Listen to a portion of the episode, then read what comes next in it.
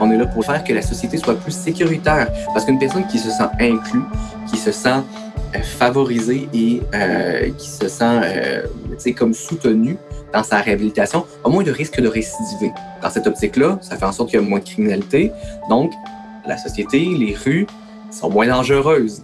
Même si on s'entend que la plus grosse criminalité n'est pas nécessairement la criminalité de rue, mais ça, on pourrait s'en parler pendant des siècles.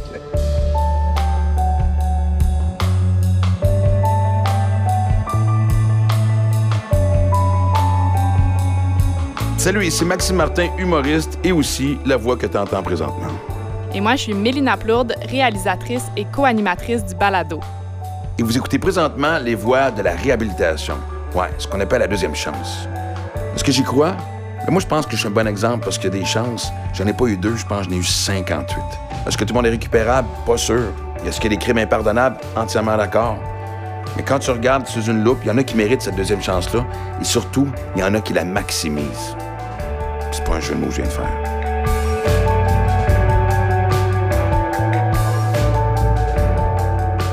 Dans l'épisode d'aujourd'hui, on rencontre une fois de plus des intervenants et intervenantes de chez Alter Justice.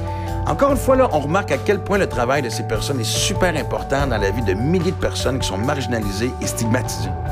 Dans cet épisode, on va parler de la suspension d'un casier judiciaire et de ce que ça comprend. En plus, la défense des droits aux personnes incarcérées est également abordée, donc des sujets hyper intéressants. Sur ce, je vous dis bonne écoute.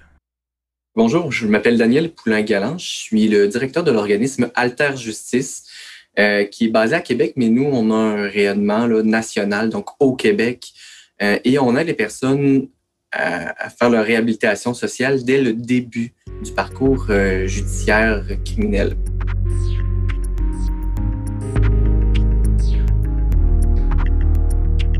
Je vais devoir critiquer dans mon travail les lois, les règlements, de regarder, de m'informer puis de donner l'opinion de l'organisme parce qu'on a quand même une mission de défense des droits. Là.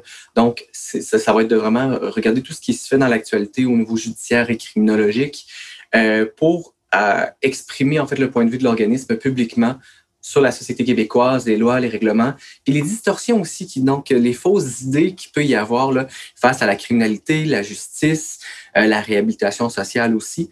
Parce que quand dans le milieu, on se dit « Ah, telle affaire, je comprends pas ce que les gens pensent ça. » Donc, notre travail, nous, c'est de vraiment là, d'informer les personnes sur les véritables réalités puis d'arrêter de rester avec des idées qui sont soit dépassées parce que ça fait des années que la science a démontré le contraire, ou des idées bien figées puis bien crues sur la délinquance, alors que la délinquance, ça prend toutes sortes de formes, ça prend toutes sortes de parcours, puis c'est toutes des personnes différentes. Donc, il n'y a pas de criminel, entre guillemets, là, identique à l'autre.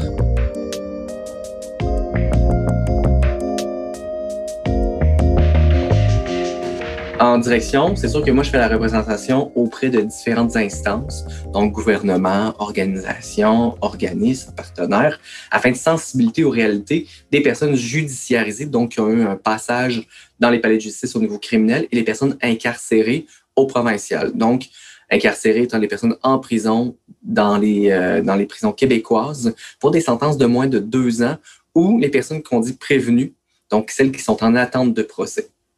Je vous dirais, petite statistique en passant, on parle de presque, 50 %, 60 % quasiment des personnes qui sont en prison sont en attente de procès. Donc, la plupart des gens qui sont en détention, c'est pas parce qu'ils ont commis des meurtres puis des agressions sexuelles à pu finir. La plupart sont en attente de procès pour des infractions, des fois, qui peuvent être, entre guillemets, mineures. Donc, par exemple, la conduite avec les facultés affaiblies, les vols de moins de 5 000 $ ou les récidives, par exemple, de possession de drogue, par exemple. Je ne suis pas en train de dire que les infractions, c'est correct d'en faire. Bien au contraire, si on a un code criminel puis qu'on punit en fait les digressions à la loi, c'est pour une raison. Par contre, je pense qu'on s'entend tous pour dire qu'il y a une échelle de gravité entre, par exemple, de voler une palette de chocolat à 5 $ au magasin puis de tuer son voisin. Donc, je pense qu'il y a quand même une bonne échelle entre les deux.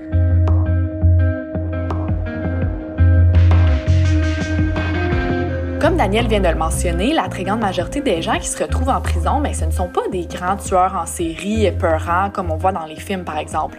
En fait, la majorité d'entre eux, c'est des personnes qui ont commis des délits relativement mineurs, puis qui font juste tenter de se réinsérer dans la communauté à leur sortie de prison. Par contre, comme Rose nous l'a mentionné au dernier épisode, les impacts d'un casier judiciaire, bien, ça peut vraiment s'avérer comme un vrai boulet à la réhabilitation.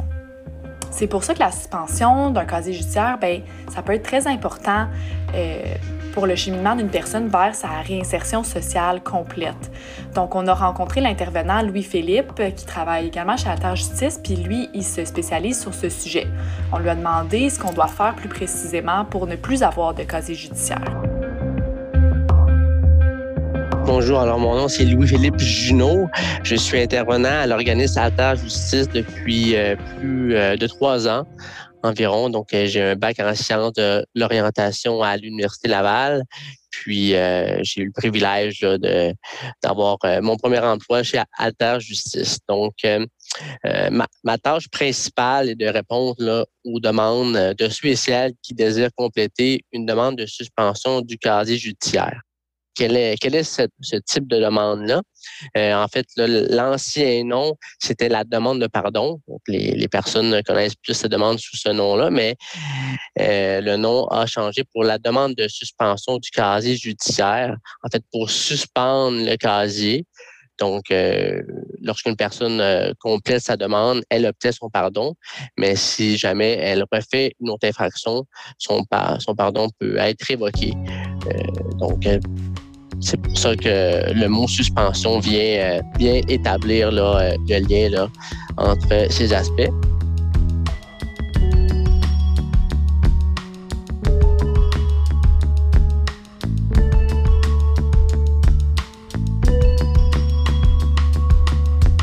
Cette demande est souvent très importante et primordiale là, pour les personnes qui sont en recherche d'emploi, par exemple, ou qui désirent un meilleur emploi, qui sont en attente d'une promotion ou ils sont en processus d'adoption ou qui en aura besoin pour un stage ou pour un programme d'études là, d'ici quelques années. Donc, c'est quand même des raisons qu'on entend souvent pourquoi les gens veulent faire leur demande, des raisons liées.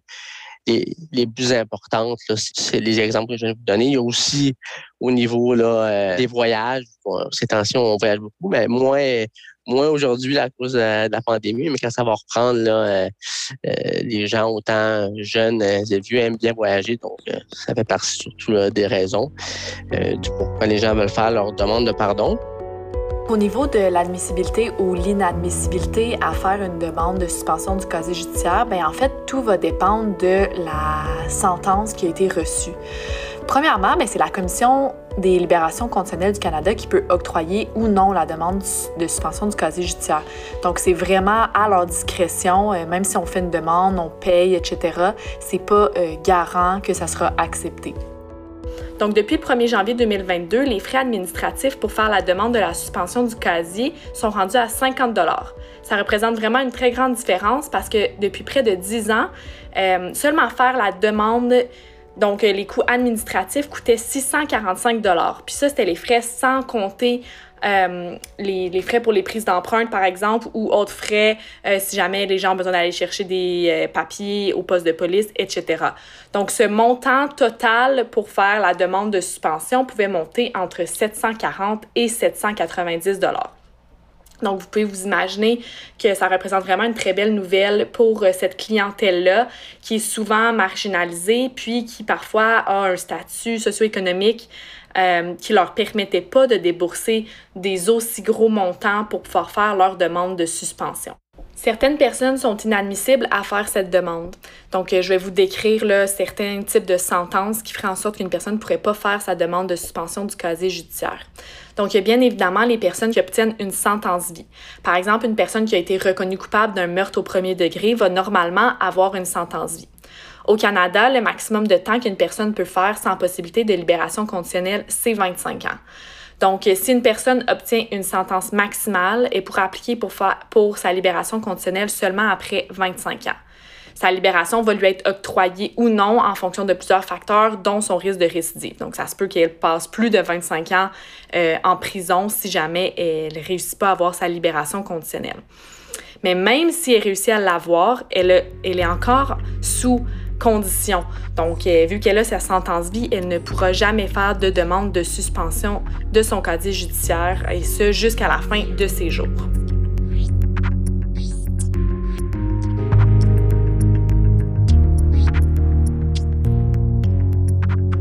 Donc encore au niveau des personnes qui sont inadmissibles à faire la demande de pardon, on retrouve également les personnes qui ont été reconnues coupables d'une infraction à caractère sexuel envers une personne mineure. Donc ces personnes-là sont dans un registre de délinquants sexuels et ne pourront jamais faire de demande de suspension. Bien, en fait, je dis jamais, mais ça c'est tant aussi longtemps que les lois actuelles au Canada seront en vigueur.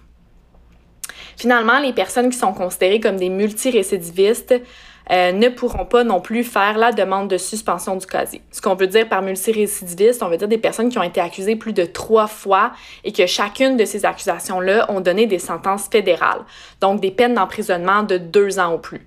Donc, si une personne a été 3 fois devant la justice à obtenir des sentences fédérales, elle ne pourra pas demander sa demande de pardon.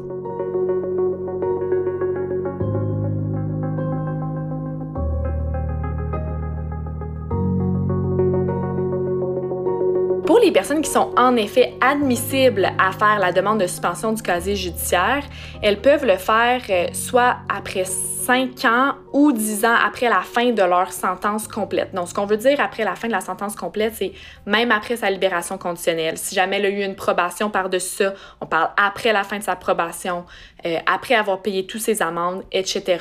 Donc, ça va être soit 5 ans si elle a été 5 ans après si elle a été accusée par voie sommaire ou 10 ans après si elle a été accusée par voie criminelle.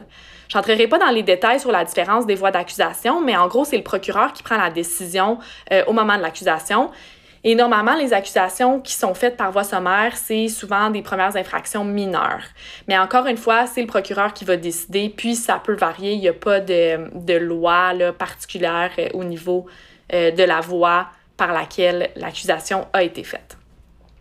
Puis au niveau des absolutions, en fait, on a l'absolution conditionnelle et l'absolution inconditionnelle. Et ces personnes-là n'ont pas besoin de faire de demande de suspension du casier judiciaire parce que leur casier va être effacé automatiquement après soit 3 ans si c'est une absolution conditionnelle ou après 1 an si c'est inconditionnel.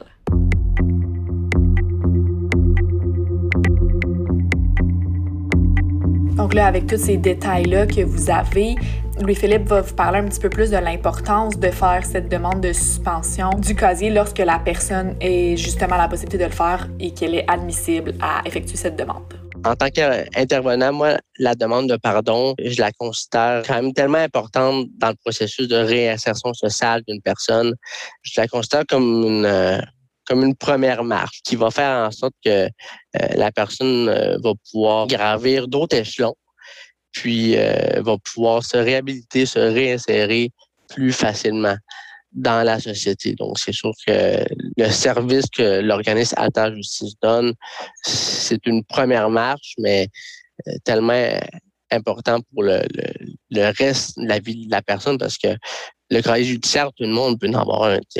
Autant qu'on est en mesure de rencontrer des jeunes qui ont 19, 20 ans et des personnes qui ont une cinquantaine, soit soixantaine d'années. Donc, les deux ont différents projets. La demande de pardon va venir propulser tout ça et voilà, leur donner une meilleure confiance en eux, parce que avoir un casier judiciaire, il y a une certaine honte aussi, avoir une certaine culpabilité. Donc, des personnes qui ont un casier judiciaire, ils vont se sentir étiquetés comme s'ils seraient des grands criminels de carrière, mais des fois, c'est juste parce qu'ils ont fait un vol chez Super C parce que à cause qu'ils avaient besoin de manger et qui n'avaient pas les moyens. Ou ça peut être une conduite avec faculté affaiblie. La plupart des dossiers qu'on est en mesure de consulter, c'est l'infraction qui revient le plus souvent, mais cette infraction-là peut arriver à n'importe qui, qu'on soit dans n'importe quelle classe sociale, là, en fait. Donc, c'est sûr que, et il peut avoir des des impacts assez majeurs là, pour différentes personnes dans différents contextes. Au-delà de l'accompagnement pour les demandes de suspension du casier judiciaire, l'équipe d'Alter Justice se concentre aussi beaucoup sur la défense des droits des personnes qui sont incarcérées, mais aussi de la clientèle judiciarisée en général. Mon nom, c'est Josiane. Je suis intervenante chez Alter Justice depuis bientôt 1 an. Et j'ai été stagiaire là, avant 1 an et tant aussi là, chez Alter Justice, donc ça va bientôt faire 2 ans que je suis ici. Au-delà d'aider les personnes qui sont incarcérées, on aide aussi les personnes qui ont un casier judiciaire puis qui sont dans la société. Habituellement, ça vient beaucoup avec quand on accompagne une personne pour la demande de pardon. Donc, il y a plusieurs impacts possibles que donne le casier judiciaire. Mes collègues l'ont abordé aussi. Nous, qu'est-ce qu'on va faire côté défense des droits? C'est plus nouveau. Là, on faisait moins avant, puis là, on a plus commencé parce que les personnes nous en parlent plus. Il y a plus de situations qui nous viennent dans nos oreilles. Donc, on va accompagner les personnes pour porter plainte, principalement à la Commission des droits de la personne et de la jeunesse. Les 2 situations là, qui reviennent le plus et qu'on a un pouvoir d'action, c'est vraiment quand une personne se fait refuser à l'emploi. Donc, il faut savoir qu'un employeur, selon la loi, n'a pas le droit de refuser la personne par le simple fait qu'elle a un casier judiciaire. La plupart du temps, qu'est-ce qui va arriver, c'est que l'employeur va donner une autre excuse ou va nommer le casier judiciaire parmi les autres excuses. Donc, il n'y a rien à faire. Par contre, il y a certains employeurs, moi j'ai accompagné une personne qui s'est fait refuser un emploi en vente par le simple fait qu'elle avait un casier. Donc en fait, la personne qui a fait l'entrevue était super contente de la compétence de la personne, avait hâte de travailler avec elle, envoie la candidature au supérieur, à la personne qui gère la compagnie. La compagnie voit qu'elle a un casier judiciaire, refuse, dit « non, désolé, on ne la prend pas ». Donc là, le superviseur dit « je suis désolé, il faut que tu ailles faire ta demande de pardon avant de venir travailler ici ». Donc là, la personne arrive, m'explique tout ça, puis malheureusement, c'est quelque chose qui est inconnu aussi, les droits là, en lien avec le casier judiciaire. Donc la personne n'était pas au courant qu'on n'avait pas le droit de faire ça par le simple fait qu'elle avait un casier, surtout quand ça n'a pas de lien avec l'emploi.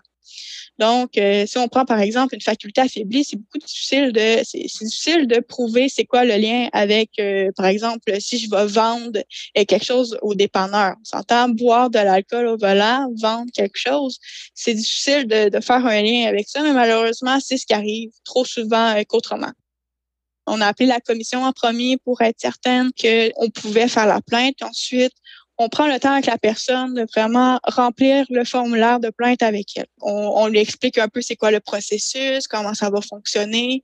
Et il y en a beaucoup que juste de leur côté, si on fait juste leur dire « vous pouvez faire une plainte », malheureusement, c'est quelque chose qui fait tellement peur que la personne va juste passer par-dessus et puis dire « ah, c'est pas grave, non, ça me tente pas d'embarquer là-dedans ».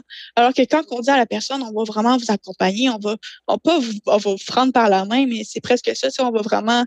On va vous prendre puis on va vous aider à chaque étape du processus. La personne, elle va être plus à l'aise de vouloir faire une plainte puis elle va être plus rassurée aussi de savoir qu'il y a quelqu'un qui va être là avec elle si jamais elle a des peurs ou si elle a des questions.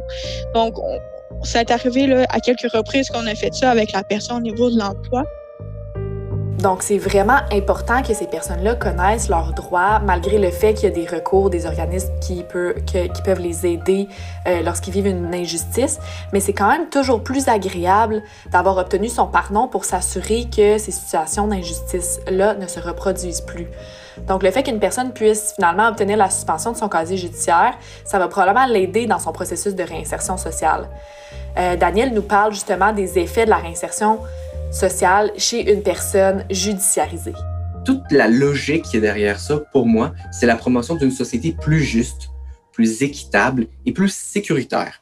Parce que c'est pas parce qu'on travaille en réhabilitation sociale, donc en réinsertion, qu'on fait ami-ami avec les multi-agresseurs ou les multi-récidivistes. Là. C'est pas, on est là pour les aider, on est là pour les aider dans leur cheminement, à faire que la société soit plus sécuritaire. Parce qu'une personne qui se sent inclue, qui se sent favorisée et qui se sent comme soutenue dans sa réhabilitation a moins de risques de récidiver.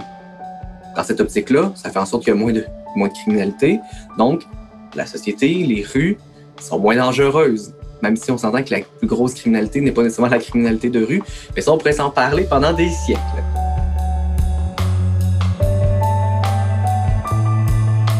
Hey, merci infiniment à Daniel Poulin-Galanche, à Louis-Philippe Juneau et à Josiane Picard d'avoir participé à cet épisode. C'est quoi une chose que je retiens particulièrement de l'épisode, c'est ce que Daniel a mentionné en lien avec la réhabilitation sociale. Tu sais, le fait de travailler avec les personnes judiciarisées contribue à rendre la société plus sécuritaire, ça on le sait. Tu sais, une personne qui se sent incluse et acceptée là, aura moins tendance à commettre des délits et aura plus de facilité à s'intégrer dans sa communauté. D'où l'importance de déstigmatiser cette clientèle-là. Et finalement, on vous offre un dernier court épisode bonus avec Alter Justice avant de sauter dans un prochain volet de la réhabilitation sociale. Fait que reste à l'affût, parce que dans le prochain épisode, Daniel va parler des mythes qui entourent souvent cette clientèle-là. Puis il va aussi raconter l'histoire de personnes qui ont des belles réussites au niveau de la réinsertion sociale. Hey, si t'as aimé l'épisode d'aujourd'hui, oublie pas de le partager sur tes réseaux sociaux. Tu peux aussi aller suivre la page de l'association sur Facebook et sur LinkedIn. Aussi, afin de nous aider à faire connaître l'ASRSQ, le balado pour sa mission, hey, merci de nous laisser un avis de 5 étoiles et ou un commentaire positif sur la plateforme sur laquelle tu écoutes les épisodes. Ça nous permet de gagner en visibilité, parce que le balado diffusion, c'est aussi une initiative communautaire, on a besoin de toi pour nous faire connaître. Et finalement, oublie pas de t'abonner au podcast sur ta plateforme d'écoute afin de ne pas manquer les prochains épisodes. Le balado-diffusion Les voix de la réhabilitation est produit par l'Association des services de réhabilitation sociale du Québec. Réalisé et animé par Mélina Plourde. Montage des épisodes ainsi que la musique par Joseph Perrault. Et finalement, la narration est faite par moi-même, Maxime Martin, humoriste.